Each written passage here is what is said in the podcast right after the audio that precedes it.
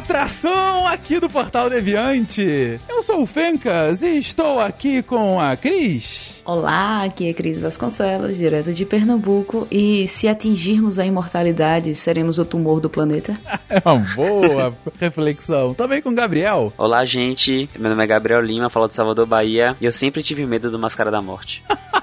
Que referência boa. E a Yara? Olá, pessoal. Eu sou a Yara Grise, falo de Jabuticabal, São Paulo. E a Cris roubou a minha frase. Oh...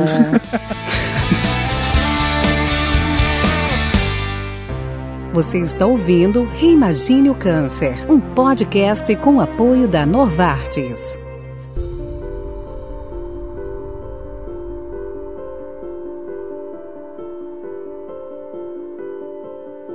Gente, estamos começando aqui mais uma atração do Portal Deviante. Vamos primeiro contar uma pequena história. A Novartis. Novartis, empresa referência de fármacos no Brasil e no mundo. A Novartis, ela veio falar conosco porque ela queria apresentar um assunto que é de extrema relevância para o público brasileiro, na verdade para o público internacional, que é o câncer, né? O câncer que hoje é possivelmente a doença, a enfermidade que o mundo dá mais atenção. Também porque é uma das enfermidades que mais matam, que mais assolam a humanidade. Então, dado que tem toda essa atenção, dado que tem toda levanta toda essa expectativa, ao mesmo tempo, há toda também uma desinformação sobre essa doença, sobre essas muitas doenças. E então a Novartis veio falar com o Deviante, veio falar com o SciCast. Gente, e que tal a gente fizesse uma série, um programa, na verdade, um programa só para falar sobre câncer. Só para falar sobre o câncer, sobre os diferentes tipos de câncer, para falar sobre tratamentos, para falar sobre desenvolvimento científico em torno da doença, para falar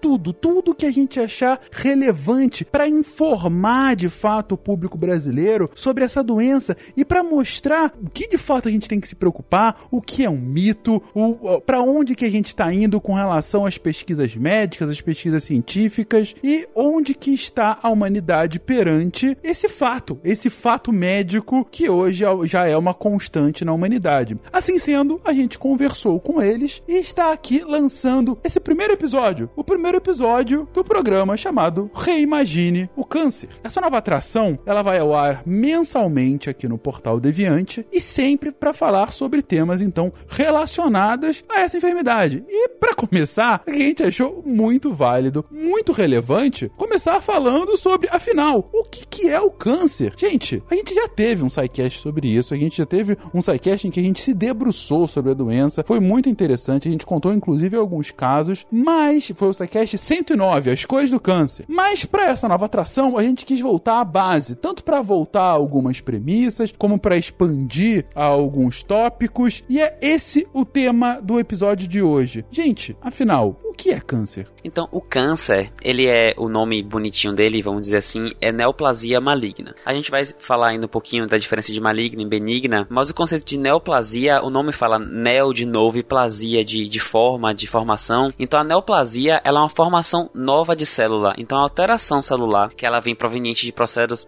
celulares adaptativos, diferenciação celular, alteração do número de células, tamanho de célula. E a neoplasia é quando essa adaptação celular, ela fica desregrada e ela o tecido original perde a sua função ou então perde a sua estrutura básica. Então, além disso, e como ela perde a estrutura básica, ela perde muito da regulação. Então, a neoplasia é um tecido modificado do corpo humano que ele não responde muito bem a regulações, tanto de fora, então as outras células não conseguem se comunicar direito com essa célula neoplásica, quanto dela mesma, ela não consegue induzir processos de morte celular, por exemplo, como a apoptose. Então, as neoplasias, elas podem surgir de tecido saudável, assim, sem nenhum sofrimento, mas elas também estão muito associadas a sofrimento celular. Então a célula ela começa a ter um sofrimento celular, ela tenta se adaptar, as adaptações vão acontecendo e com o tempo isso pode gerar uma neoplasia. Então o conceito assim genérico e geral de câncer é uma célula que saiu da regulação normal do corpo, saiu da homeostasia do corpo. Beleza, então você está comentando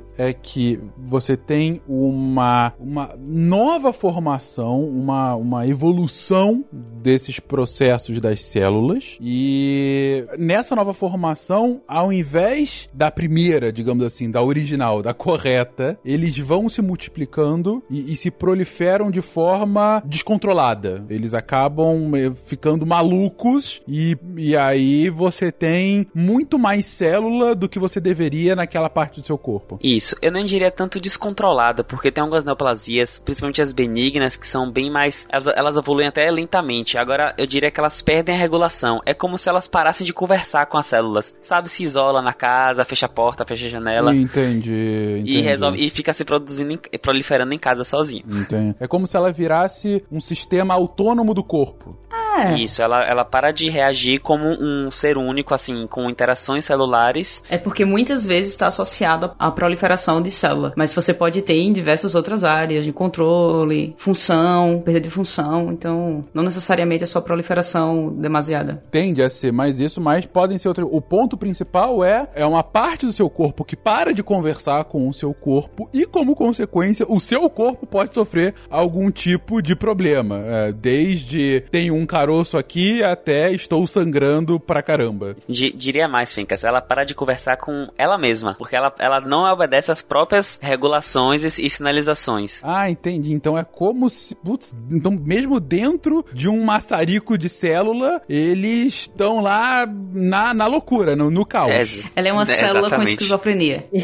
Células com esquizofrenia. Olha, é uma boa definição. Ela tá completamente fora da realidade. Tá fora da realidade. O caos se instala naquela parte do seu corpo, suas células individualmente ficam naquele grupinho esquizofrênicas e aí você tem um probleminha. Mas aí você comentou, Gabriel, sobre homeostasia. A gente já falou disso em alguns episódios do SciCast, mas o que é homeostasia? A homeostasia, ela é um processo dinâmico de equilíbrio do corpo. Então, o corpo não é um sistema estático. A gente está trocando toda hora fluido, regulação, células que estão longe, mandam regulação para células que estão em outra parte do corpo, células que estão na mesma região, no mesmo tecido, se sinalizam, o corpo interage com agressões ou com metabólitos próprios. Então, por exemplo, se você bebe e aí o fígado precisa reagir ao álcool, então a gente tem um sistema dinâmico de adaptação celular frente a qualquer tipo de coisa que possa acontecer. É a palavra bonita pra tá funcionando tudo bem. Okay. Tá funcionando tudo bem. E a gente tá dando conta dos problemas. Sim, ou seja, a gente tá sempre tentando ficar o mais equilibrado possível. Isso, exatamente. Então, o que acontece na homeostasia existem estresses, existem danos celulares que podem acontecer. Então você tem, por exemplo, o aumento da demanda do pulmão quando você está correndo. Então você tem uma adaptação e você aumenta a frequência respiratória e você consegue manter mais oxigênio no sangue. Ou então, por exemplo, você bebe mais água, o seu rim filtra mais para você poder tirar aquele excesso de água do corpo. Então isso é homeostasia. Isso é adaptação. Só que nem sempre essa adaptação a gente dá conta e nem sempre essa adaptação é pro bem. Tem uma doença muito famosa, a gordura no fígado, a esteatose hepática, ela é uma adaptação das células do fígado. Então o excesso de álcool, então excesso de gordura, um exemplo, por exemplo, da esteatose, as células, os hepatócitos, que são as células do fígado que fazem a função do fígado de metabolizar, elas tentam se adaptar àquele excesso de gordura, àquele excesso de álcool, e elas começam a fazer bolsões de gordura para como se fosse reserva energética para ela mesma. Então, é um tipo de adaptação que nem sempre é benigna. Eu gosto de falar que célula não pensa, ela responde a estímulo. A gente sempre fala assim, porque a célula fez isso para responder aquilo. Isso foi um processo evolutivo. Elas não pensam direito, então elas estão respondendo ao estímulo. E essa adaptação, se ela for nociva e for progredindo e a célula não conseguir mais se manter viva, ou então, por exemplo, o estímulo não cessou, ele continuou sendo agressão o tempo todo, essa célula vai entrar em morte celular. E aí a morte celular tem dois tipos, a necrose e a apoptose. Perfeito. Então, o que você está comentando, ok, nosso corpo tende sempre a entrar em equilíbrio, tende sempre a responder os estímulos externos ou internos que ele está passando. O que não quer dizer que, individualmente, cada parte do nosso corpo saiba o que é melhor pro conjunto. Eu acho que o seu exemplo do fígado é muito interessante. Se a pessoa, o dono desse fígado, tá bebendo pra caramba, bebe, o fígado tá lá tentando processar aquilo tudo, e vou processar.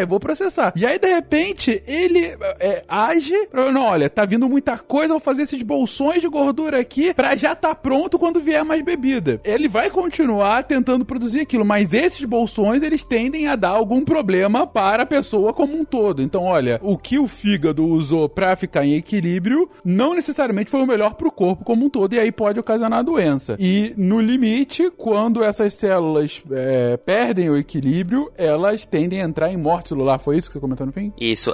As células têm um certo altruísmo de quando ela não tá dando conta, ela entra num processo de morte celular, controlada e programada. Outro exemplo, Fencas, que é interessante de mecanismo de adaptação, que é fisiológico, assim, e acaba gerando a doença, é a hipertensão, que se a pressão tá muito alta, o sangue tá chegando muito sangue no coração porque a pressão tá alta. O que o coração faz? Aumenta as fibras. E aí, pra aumentar as fibras, o coração cresce, e aí o espaço dentro de sangue fica menor. Então, é um tipo de adaptação que gera um problema no futuro. Outro exemplo também. Peraí, quando você tá com hipertensão, explica de novo. Isso, porque assim, se você tá com a pressão alta, quer dizer que a pressão do sangue tá mais alta. Verdade. Isso, provavelmente o que tá fazendo é que o coração tá recebendo esse sangue com maior pressão. Quando ele recebe com maior pressão, ele estira mais as fibras pra poder contrair e levar esse sangue pra frente. E isso gera uma regulação que faz as fibras ficarem mais grossinhas, mais gordinhas. E isso faz o quê? Só que as fibras não crescem pra fora do coração. Na hipertensão, elas crescem pra dentro. Então fica com menos espaço pro sangue passar. Isso. O coração cresce e aí só que as fibras crescem pra dentro e fica com menos espaço e as contrações param de ser efetivas porque as fibras crescem meio desreguladas. E aí é um tipo de adaptação que gera uma doença. Pensa assim, Fencas, o paciente que tem hipertensão e não trata, ele tá fazendo musculação no coração o tempo inteiro. O tempo todo. Tô vendo. O coração tá ficando todo bombado. Exatamente. Então não é que ele cresce, entendeu? Ele fica mais hipertrófico, que nem um fisiculturista. Se você começar a malhar, seu músculo não vai crescer, você não vai ganhar mais músculo. É o mesmo músculo, ele só vai crescer, vai ficar mais hipertrófico. A mesma coisa no coração. Só que no momento que você faz isso, você diminui o espaço sanguíneo, a capacidade de sangue do coração. Além de que você diminui o relaxamento, a capacidade de relaxamento das câmaras cardíacas, ou seja, afeta a fisiologia de tal forma que um mecanismo de adaptação, como o Gabriel falou, acaba tendo consequências depois. Você tá querendo dizer, Yara, que é melhor então que seu coração seja fofinho? Sim, por aí. Ótimo. Reimagine o câncer. Como o Gabriel falou, você tem a forma da célula também. Então, a gente estuda no colégio, a célula naquele formatinho redondinho, bonitinho, mas não é assim. Cada tecido do corpo tem mentiram pra gente? Forma... Não, não é que mentiram, é que cada parte do... Aquilo é uma forma bem didática de você apresentar, mas cada parte do corpo, ela tem a célula tem um formato. É muito interessante quando a gente vê isso no microscópio, porque tem partes do corpo que você tem a formação celular diferente. Aí você vê todas as camadinhas e a célula mudando de alongadas para mais quadradinhas, coisas assim. Perder essa forma também pode causar essas alterações, entendeu? Porque você perde função. Entendi. Eu lembro, por exemplo, um que eu vi no colégio, célula de músculo, que são aquelas mais estiradinhas, né? Que são, parecem umas baguetezinhas. Uhum. Ou seja, aí um dos problemas é se ela deixa de ser uma baguete e vira aquela célula que a gente aprendeu no colégio. Dessa mudança de forma de célula que a gente vê bem na faculdade, por exemplo, são os tumores cervicais, né? Do colo do útero. A gente vê bem a mudança na forma da célula, na estrutura da célula. Ah, entendi. Ou seja, lá no colo do útero, a mulher vai precisar da célula de forma X para fazer aquela função. E aí, por conta de um câncer naquela região, as células se reproduzem de forma Y. E aí ele não consegue fazer direito a função que ele deveria. Mais ou menos isso. Um exemplo é o esôfago, por exemplo. O esôfago, ele é... A mucosa do esôfago, ela é diferente da mucosa do estômago, certo? O esôfago se comunica com o estômago. A mucosa do estômago, ela é mais preparada para o ambiente mais ácido do estômago, porque ali o estômago recebe, né, ácido clorídrico para facilitar a digestão, enfim. O paciente que tem, por exemplo, doenças do refluxo gastroesofágico, quando o conteúdo do estômago, ele volta para o esôfago, nós temos uma válvula, né, gastroesofágica que impede, né, que o conteúdo alimentar ele volte para o esôfago. Tem pessoas que têm incompetência dessa válvula e aí se alimentam demais, enfim, a lentificação do esvaziamento gástrico do estômago ao refluxo, ou seja, esse alimento volta para a porção mais inferior, mais distal do esôfago. Esse contato, né, desse material mais ácido do estômago constante no esôfago altera as células dessa porção distal do esôfago, porque a célula do esôfago, a mucosa do esôfago, não está preparada para receber esse ambiente ácido. Só que isso constantemente vai alterando a forma dessas células. Acontece então que a célula do esôfago começa a se parecer com a célula do estômago, só que não é o local habitual dela, ela não é para ela estar assim. Isso é um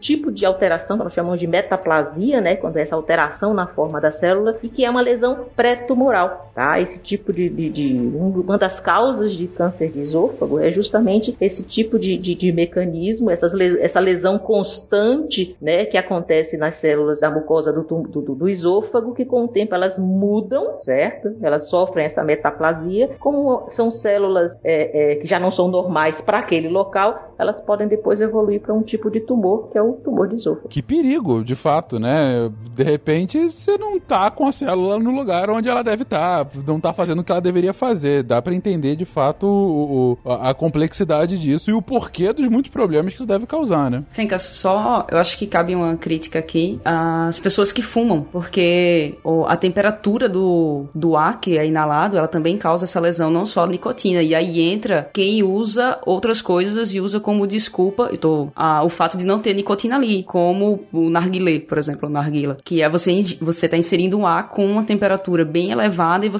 essa temperatura ela pode causar dano nas vias aéreas. O ar quente pode causar o dano. O ar quente. Então, sauna pode causar dano? Não, falando sério, se alguém... É isso, não, foi uma risada de tipo, caraca, nunca parei pra pensar. Eu acho que o tempo à disposição não é o suficiente, mas não sei. Você tem que lembrar que, naturalmente, quem fuma pratica isso diariamente e, às vezes, em uma grande quantidade também, né? Várias vezes ao dia. Não acredito que uma pessoa passe 3 horas por dia na sauna. Teria que ter um viciado em sauna pra fazer alguma coisa nesse sentido, entendeu? Alguma coisa assim, Isso da temperatura também tá associado com bebidas quentes, né? Bebidas quentes também estão associadas a cânceres do trato digestório. É verdade. Se eu tomar chá todo dia, eu posso ter um problema. Tô chorando aqui com café. Não. Você vê, eu não quis nem colocar café pra gente não perder o 20 nesse primeiro episódio já, né? Mas enfim, pensem nas suas ações, amiguinhos. Mas, caraca, que bizarro, Cris. Enfim, beleza. Aí, Fincas, vamos falar dos... Assim, passar rapidinho algumas coisas que podem causar lesão celular. Então, a gente tem agentes físicos como a temperatura alta, principalmente alta, mas a baixa também pode causar radiação ionizante, hipóxia, isquemia, ou seja, a célula não tá recebendo sangue, não tá recebendo oxigênio, ela começa a sofrer, porque sem comida, sem alimentação, e a alimentação dela é açúcar e oxigênio, ela não consegue trabalhar direito. Agentes químicos podem causar alguma reação agressiva, drogas, poluentes do meio ambiente, venenos, agentes infecciosos, reações imunológicas, tanto da pessoa quanto por causa de outras coisas, então, por exemplo, corpos estranhos, ou então uma reação alérgica por causa de algum tipo de comida, pode também gerar agressão a células, anomalias genéticas, então aquela célula que já não vem funcionando. Então, todos esses agentes são mecanismos que geram adaptação celular. Então, as células vão tentar se virar com essas agressões. Então, a gente já até falou aqui, a Yara falou de metaplasia, então a gente tem alguns termos que a gente já usou e não explicou, de adaptação de célula. Então, o que acontece? Sofreu, a célula tá lá de boinha, tá lá trabalhando, batendo o ponto dela, e aí chega e tem uma agressão. E aí, quando tem uma agressão, ela precisa se adaptar. E aí, as adaptações podem ser no tamanho da célula, no número de células ou no tipo da célula. Eu vou falar uma por uma. Então, alterações no tamanho da célula. A célula pode hipertrofiar ou hipotrofiar. Um exemplo muito clássico de hipertrofia, e que a gente talvez tenha uma visão errada, é o fígado. A gente sempre tem aquilo que o fígado regenera, que o fígado, a gente pode tirar metade que ele continua trabalhando. É verdade. Só que o que acontece quando você demite metade da repartição, a outra metade não se duplica. Ela aumenta o trabalho. Isso parece cientista brasileiro. Se eu tirar metade, continua trabalhando. Continua lá. O dobro. E ganhando a mesma coisa. Então, o que acontece no fígado é justamente isso. Você tira metade, o que sobrou, eles começam a malhar e as células ficam grandes. Quando você olha no microscópio, você vê que são células que têm a conformação de uma célula de fígado. Elas funcionam como uma célula de fígado normal, só que elas são grandes para ter mais aporte de trabalho e conseguir fazer mais coisa.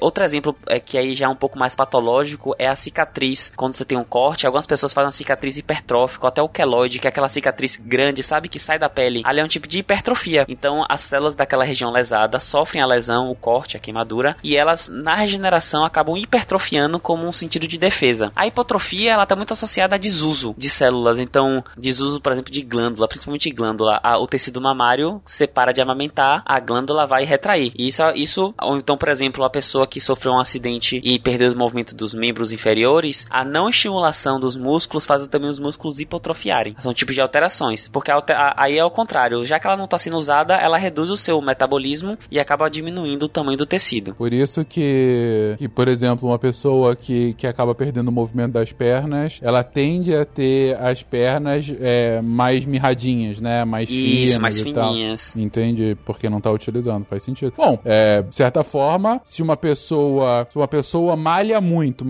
fica toda musculosa. E aí ela para de malhar, ela tende a diminuir o tamanho do braço ao longo do tempo, né? Vai exatamente. E é por isso que no Matrix, lá no primeiro Matrix, quando eles tiram o Neo, eles fazem aquela estimulação elétrica. Por quê? Provavelmente ele saiu todo magrinho, mirradinho, porque ele nunca usou músculo na vida. E aí ele estimula eletricamente todos os músculos pra poder esse músculo ter um trabalho e voltar ao tônus normal. Um exemplo não ligado à patologia, por exemplo, isso ocorre muito rápido. Se eu fiz uma cirurgia na mama e eu não posso mexer os membros superiores, os braços, durante 2 semanas. Quando você volta a fazer o movimento, você sente uma dor muito grande porque, de certa forma, você já teve uma alteração naquela musculatura. Isso no intervalo de 2 semanas. Mas e volta muito rápido? Volta. Assim que você volta a mexer, isso volta. Um outro exemplo que você percebe a diminuição da musculatura é quando você quebra um braço e você engessa. Você passa um mês com o braço engessado. Aí quando você tira, você percebe que o braço tá mais fino que o... Um braço tá mais fino que o outro. E é por isso, por exemplo, que tenista também, que normalmente dá raquetada só de um lado, fica com um braço grande e um menorzinho, ele precisa fazer musculação no outro braço. Rafael Nadal. Olhem uma foto do Rafael Nadal.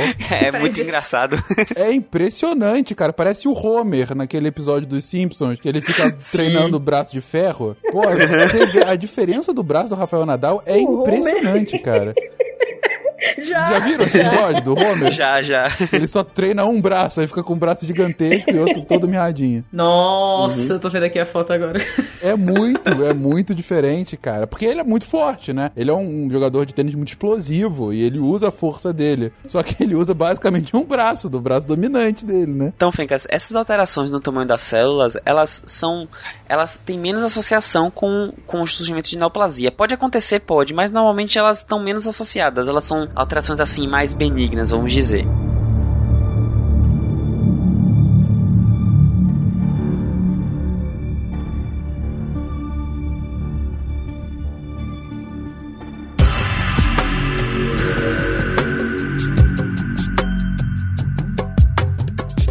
Agora a gente vai falar da alteração do número de células. Então, o que acontece? Você tem, por exemplo, uma bactéria atacou você. Ou então você tem uma reação autoimune, você tem uma reação imunológica no intestino. Você tem inflamação, você tem necrose, apoptose naquela região que a gente vai falar daqui a pouquinho dos tipos de morte celular. E aí você tem que repor aquele tecido. E para repor, você precisa realmente criar novos tecidos. E isso é um processo de adaptação que a gente chama de hiperplasia. Então, a hiperplasia é o aumento da quantidade de células. Então, é uma resposta agressão. Normalmente a hiperplasia está associada com agressão constante no local, associada com doença crônica, porque se eu tô lá lesando o tecido o tempo todo, ele vai ter que se regenerar o tempo todo e vai se regenerando. E tem uma alteração patológica já, e aí uma adaptação já patológica, que é a displasia, que é quando essas células que estão se regenerando, elas são células ainda funcionantes, mas ela tem um padrão irregular, elas têm uma carinha diferente. É como se não desse tempo de formar completamente direitinho, ela ficasse meio torta. E já mostra um padrão de descontrole, então a displasia já é um sinal precoce de, opa, tem alguma coisa aqui errada. Essas células não estão se replicando normal. Não, entendi. Então, pode ser que chegue um momento que tem uma aceleração nessas multiplicações, tal que, no caso da displasia, é tão grande que não tá nem copiando direito. Começa a ter falha na matrix, no caso, não tão matrix, na sua matriz mesmo, e aí sai os ETzinhos. Pra entender bem como funciona, você lembra do ciclo celular? O celular.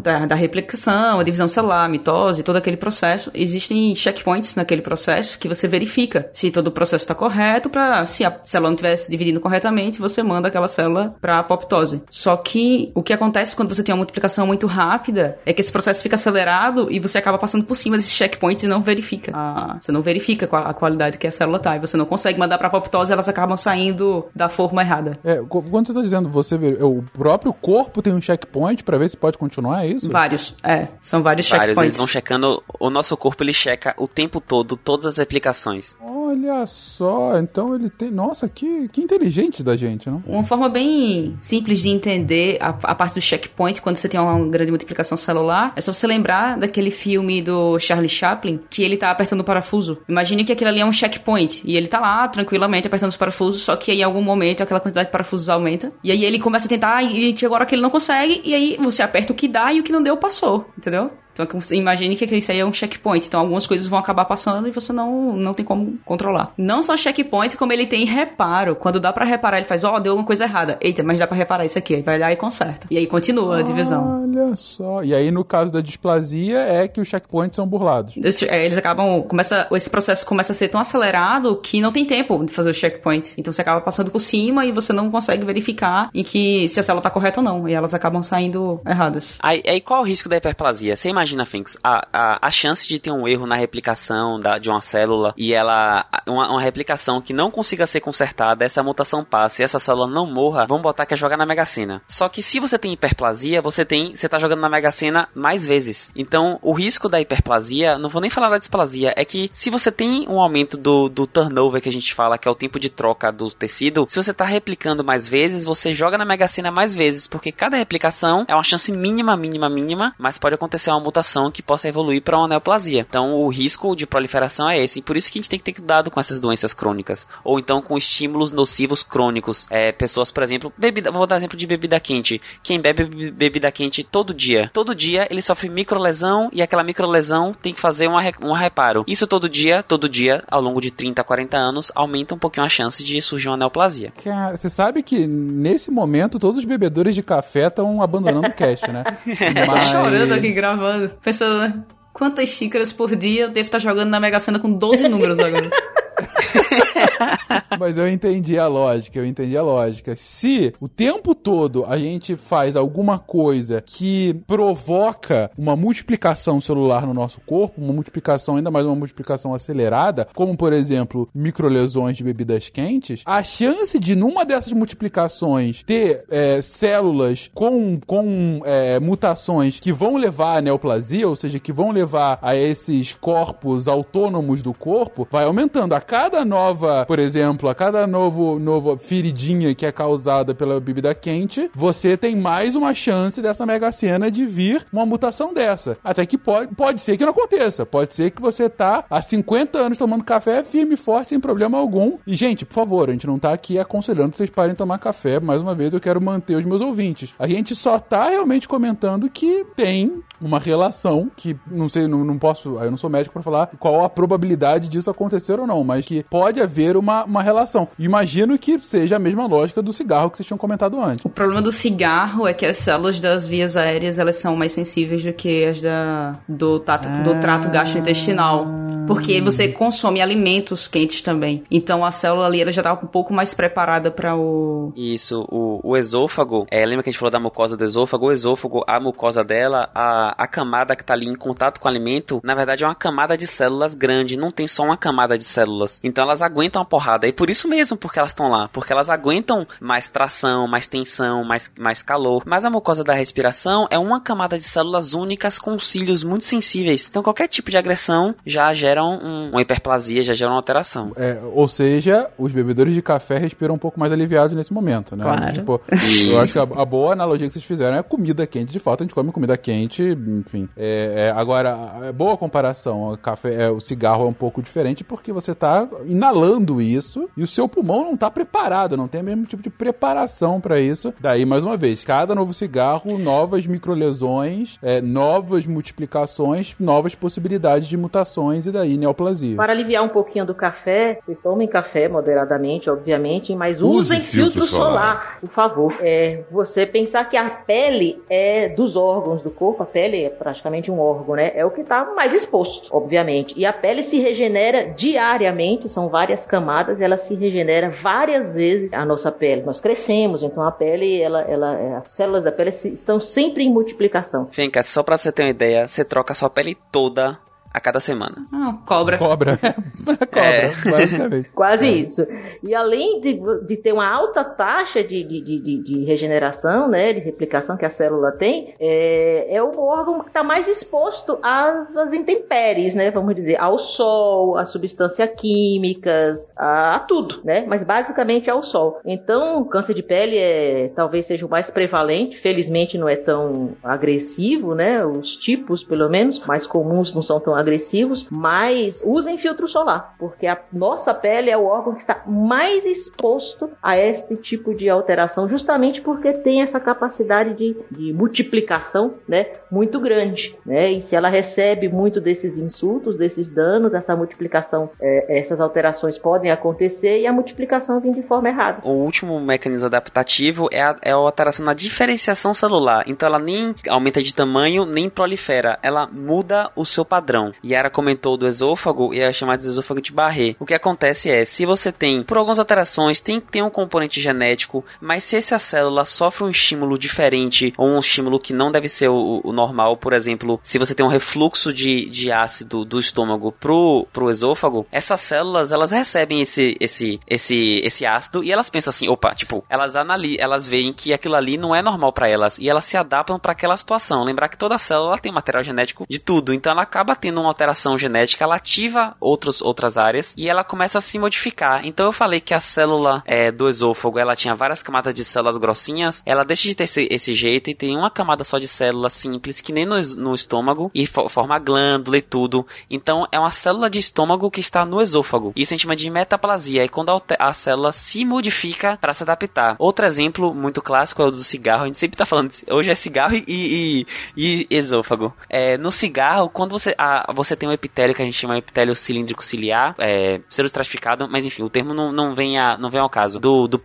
Das vias aéreas, é um epitélio, é uma mucosa de revestimento muito frágil, muito sensível, que tem cílios. Só quando você começa a fumar, esse cigarro, a toxina, ela começa a atacar e destruir essas células, esses cílios, e aí gera uma metaplasia, que esse epitélio do pulmão fica parecendo epitélio de esôfago, porque o epitélio de esôfago é o epitélio que está acostumado com trações, com agressões, e aí esse epitélio para de funcionar. E se a pessoa perde o cílio, ela não consegue limpar, por exemplo, as vias aéreas de mucosas, e é por isso que o fumante tem aquela tosse o tempo todo, porque ele não tem mais os cílios para conseguir fazer essa expectoração, ele precisa ter o estímulo mecânico para poder jogar para fora o catarro. Que coisa bizarra, e tudo se explica. Caraca, o seu pulmão vira um esôfago. Mais ou menos, mas é por aí. Só para você entender como ocorre essa mudança, é só você lembrar que toda célula do seu corpo, ela vai ter o mesmo material genético. Tanto a célula do seu olho como a célula do seu pé, ela tem o mesmo material genético. E o que muda entre elas são as proteínas. Como esse DNA, o DNA fica empacotadinho, a parte do DNA que ele se abre pra dizer, não, isso aqui vai fazer função nessa célula. Então ele abre e aquela parte vira uma proteína. A partir do momento que você tem uma demanda diferente, ele começa a abrir outras porções do DNA pra gerar proteínas e você acaba tendo uma mudança na célula. Aí essas, como é semelhante ao que tava no estômago, por exemplo, então você acaba abrindo partes do DNA, que são as mesmas partes que são expressas no estômago, e aquela célula começa a se comportar como uma célula do estômago. Mas que bizarro, e todo sentido essa explicação realmente de... E mais uma vez, o que você comentou no início, né, Gabriel? As células respondendo a um estímulo, e agora um estímulo de tipo, vamos nos mudar aqui pra se adaptar a essa agressão constante que a gente tá sofrendo, né? Nem que isso tenha que ser perdendo outras funções, como por exemplo, limpar o nosso pulmão do catarrinho. Reimagine o câncer. Mas é claro, quando a gente chega num estágio de câncer, a gente tá realmente bem extremado com relação a isso, né? São todas essas potenciais alterações num nível extremado, não? Isso. Então, o que acontece? A gente tá se adaptando, só que chega uma hora que não dá mais. E quando a célula não dá mais, ela só tem um caminho, que é a morte celular. Então, quando o estímulo é agressivo, intenso, essa célula morre por necrose. É um processo que não depende da célula, é irreversível, e a pessoa, por exemplo, um infarto, para de chegar sangue na célula, a célula morre. E esse processo de necrose é bem agressivo, a célula meio que rompe, aparece material, tem que chamar o sistema imune para poder limpar esse material que ela rompe. Então é um processo mais não regulador. Mas o que importa aqui mais pra gente no cast é a apoptose, que a apoptose é um processo de morte de célula programada. Como assim? Quando a célula tá vendo, pô, velho, não tá dando pra mim, eu não tô conseguindo dar conta, ela se regula, tem algumas coisas que, tem alguns mecanismos internos que não vem no caso nesse cast, que ela programa sua morte celular e ela meio que morre de dentro pra fora. Então ela morre morre, ela continua íntegra e ela vai se destruindo em pedacinhos até ser absorvida pelo corpo. Então é um processo assim que não gera tantos danos ao corpo, e essa célula que não consegue mais fazer as coisas morre. E esse processo pode vir tanto da própria célula como das células ao redor dela. Então se ela tem um grupo de células lá, tem 10 células, e uma tá começando a sofrer e tá mostrando marcadores de sofrimento na regulação, na regulação local, as outras células estimulam essa célula a entrar em apoptose. E a apoptose é essencial pra gente, porque com a apoptose a gente evita que células mais velhas ou então células que sofreram agressão virem neoplasias, porque se são células defeituosas a gente mata elas antes de acontecer qualquer coisa. Uhum, entendi. Mas no caso da neoplasia é quando a apoptose não chega a acontecer. A neoplasia é justamente quando essa célula teve tanta agressão e teve mutação no DNA, ou então ela tem uma alteração base do DNA por questões genéticas, e essa célula ela perde muito a regulação. Como eu falei, neoplasia é sinônimo de perder regulação. Ela para de responder esses estímulos apoptóticos. E com isso, a célula só sabe fazer uma coisa, que é proliferar. Se ninguém fala pra ela parar, ela continua proliferando. Que não é nem falar pra parar, ela entender. Ela recebe o sinal pra apoptose, mas ela diz not today. E vai-se embora. É, exatamente. É aquele cara que já tá assim na festa, meio já pra lá, você fala, pô, velho, vamos parar. Não, não vou parar, vou até o final. É a neoplasia. Ok, entendi. E aí, como ela já tá virando uma parte autônoma do corpo, dane-se, eu vou aqui continuar só na minha funçãozinha mesmo de reproduzir e continuar a crescer ou mudar, enfim. E dane-se o resto, dane-se quem tá à volta de mim. E perceba, Fincas, primeiro ela tem um mecanismo de regulação, depois ela tenta o reparo, aí tem um mecanismo de apoptose, e mesmo quando tudo isso falha e uma célula foge do padrão, o sistema reconhece essa célula e consegue atacar. Então, mesmo quando tudo escapa, a gente ainda tem a última chance do nosso sistema imune reconhecer essa célula e fagocitar ela, e ela não prolifera. Mas passou desse ponto, ela não foi fagocitada, temos uma neoplasia propriamente dita. Entendi. No nosso corpo. Ou seja, mesmo se tudo dá errado, o corpo ainda vai e tenta absorver.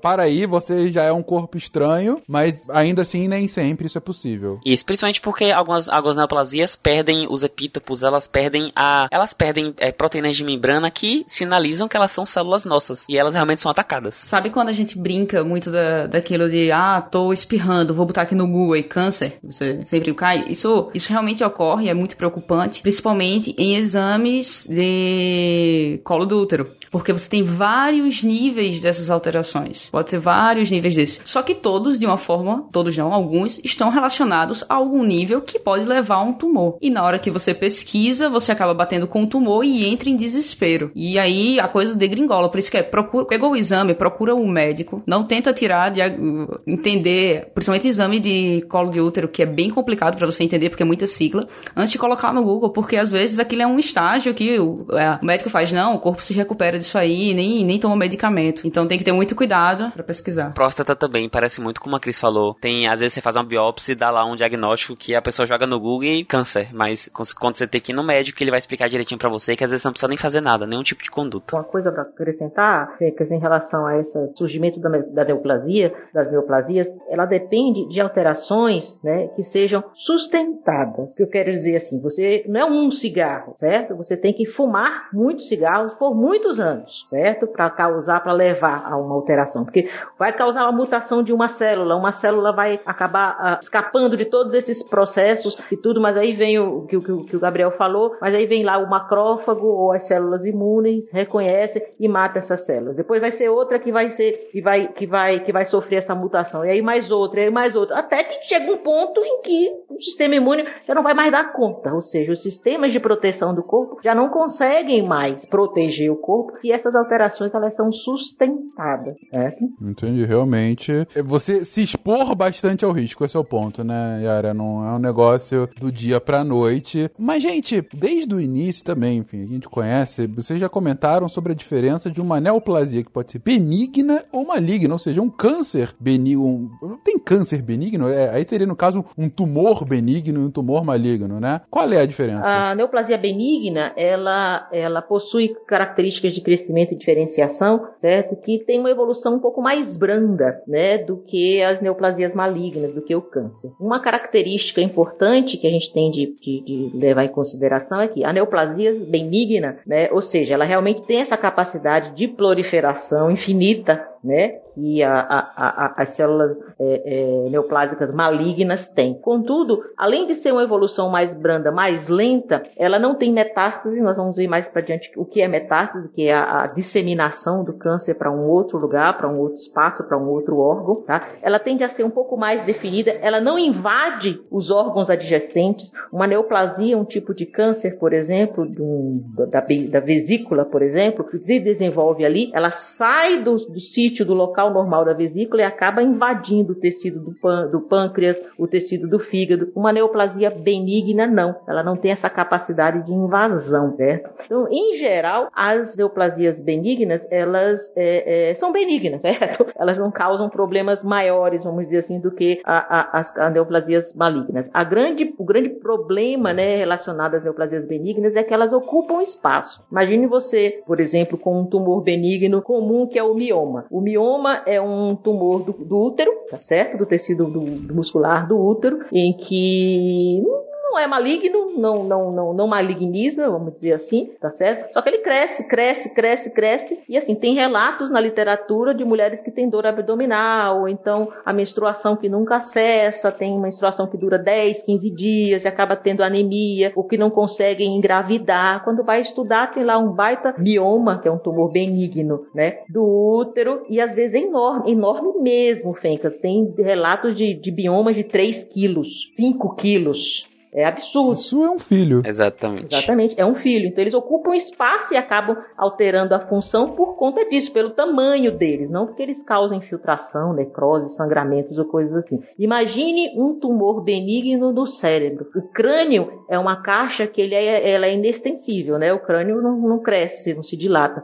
Foi criado, evoluiu para isso, né? Justamente para não ser inextensível. Justamente, exato.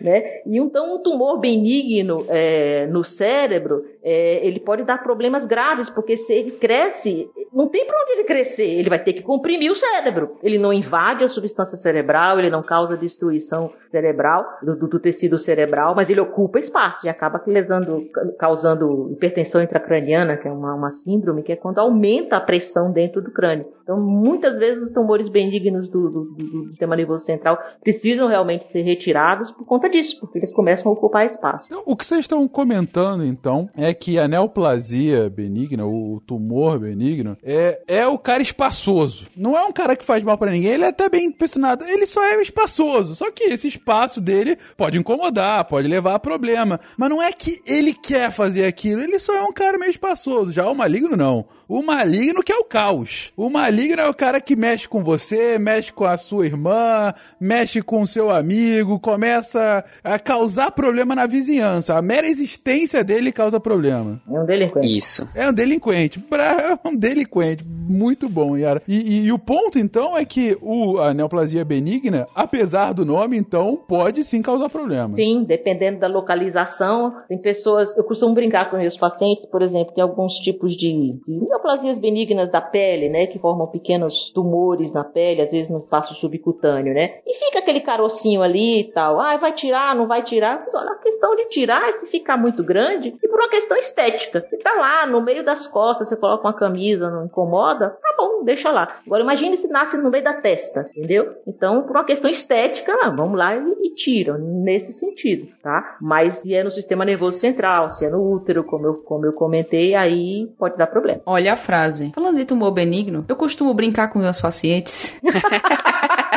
Ficou muito bom isso. E Fencas, o que difere uma benigna de uma maligna do ponto de vista celular? Normalmente as benignas, a alteração genética, ela tem alteração, ela perde a regulação, só que ela é ainda uma célula que parece muito com as células vizinhas. Então ela é um tecido que a gente chama de bem diferenciado. Então quando você olha essa neoplasia, essa célula neoplásica no microscópio, você vê alterações, você vê um núcleo maior e etc, mas ela ainda tem cara daquele tecido. Então, na mama, a gente olha, tem uma cara de mama ainda. Então, ela tem todas as conformações, as características, que tá lá no livro de patologia, igual o tecido mamário, só que ela perdeu essa regulação. Já o maligno, ele tem uma tendência a ser indiferenciável. O que é isso? Quando você bota no microscópio, se ninguém te falar de onde foi que tirou, você não sabe que tecido é aquele, porque eles são tecidos completamente amorfos e anárquicos.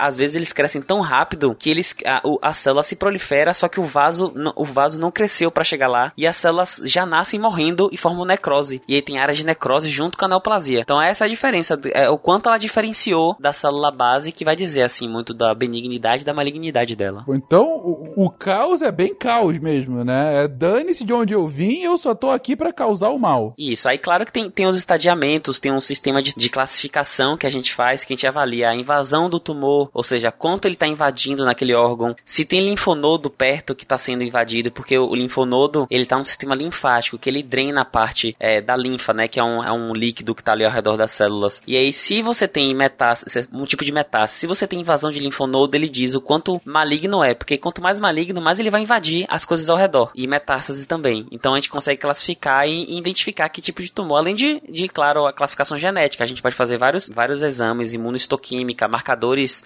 de tumorais, que a gente pode identificar que tipo de câncer é, que a gente já conhece vários, que tipo de câncer é aquele. E com aquilo, a gente pode predizer o tratamento, a expectativa de vida, se for o caso, ou se nem precisa, porque o paciente vai viver muito tempo, se vai fazer cirurgia, se não vai fazer cirurgia. Tudo isso a gente consegue quando a gente identifica que tipo de neoplasia é aquela, que tem vários tipos de alteração. É só complementando o que o Gabriel falou, a gente tinha falado sobre metástase, né? O que é metástase? Metástase é a disseminação ou invasão do câncer, né? Então, a metástase ela pode ser por contiguidade, quando o câncer invade órgãos vizinhos, é o caso, por exemplo, da vesícula, um câncer de vesícula invade o tecido do fígado que está ali perto, ou do pâncreas que está ali juntinho também. Pode ser hematogênica, que é quando é pela corrente sanguínea, metástase de mama, por exemplo, mama que podem dar metástase para o cérebro, para o sistema nervoso, é uma disseminação que ela é via sangue, né? Via corrente sanguínea, ela é hematogênica, ou pela corrente linfática. Por isso a importância de se identificar esses linfonodos, né? Daquela região. Por exemplo, a mama, a drenagem linfática normal da mama é para axila. Então, os linfonodos da axila são os primeiros a serem afetados. Quando você faz a retirada de um tumor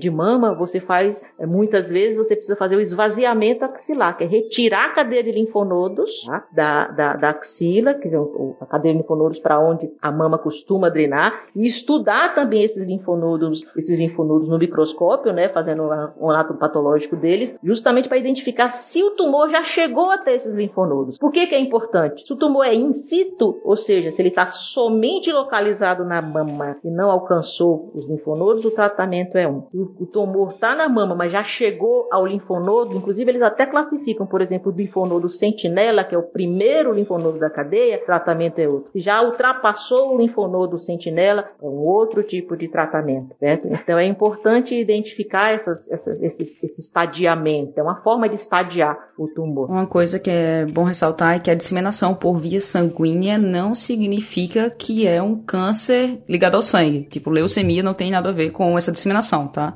A disseminação, a metástase é uma coisa, você ter um câncer ligado ao sistema sanguíneo, como as leucemias, é totalmente diferente. A disseminação sanguínea é literalmente a célula se desprende daquela massa tumoral, viaja pelo sangue e se adere em outro lugar. E aí acaba levando o seu caos para outros lugares do corpo, né?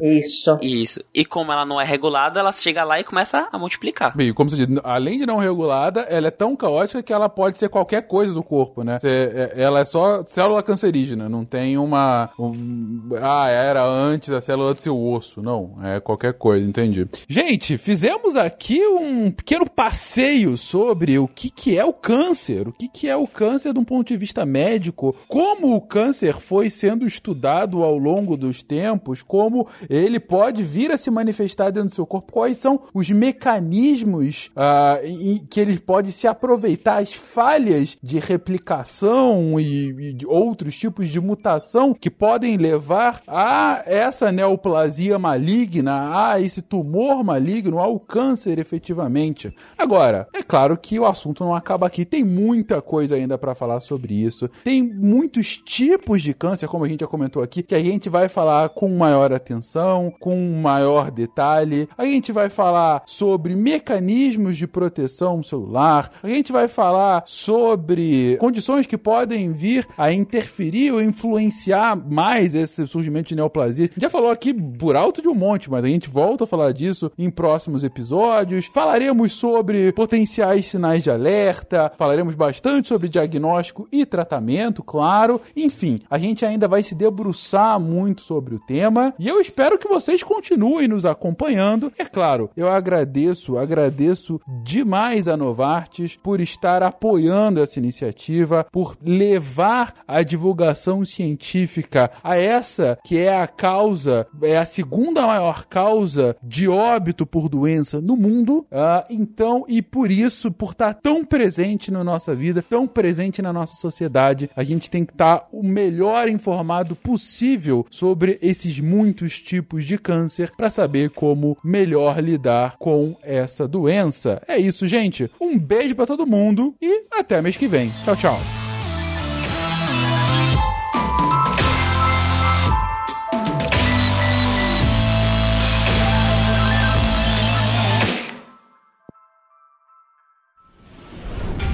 Este programa foi editado por TalkyCast. Edições e produções de podcast.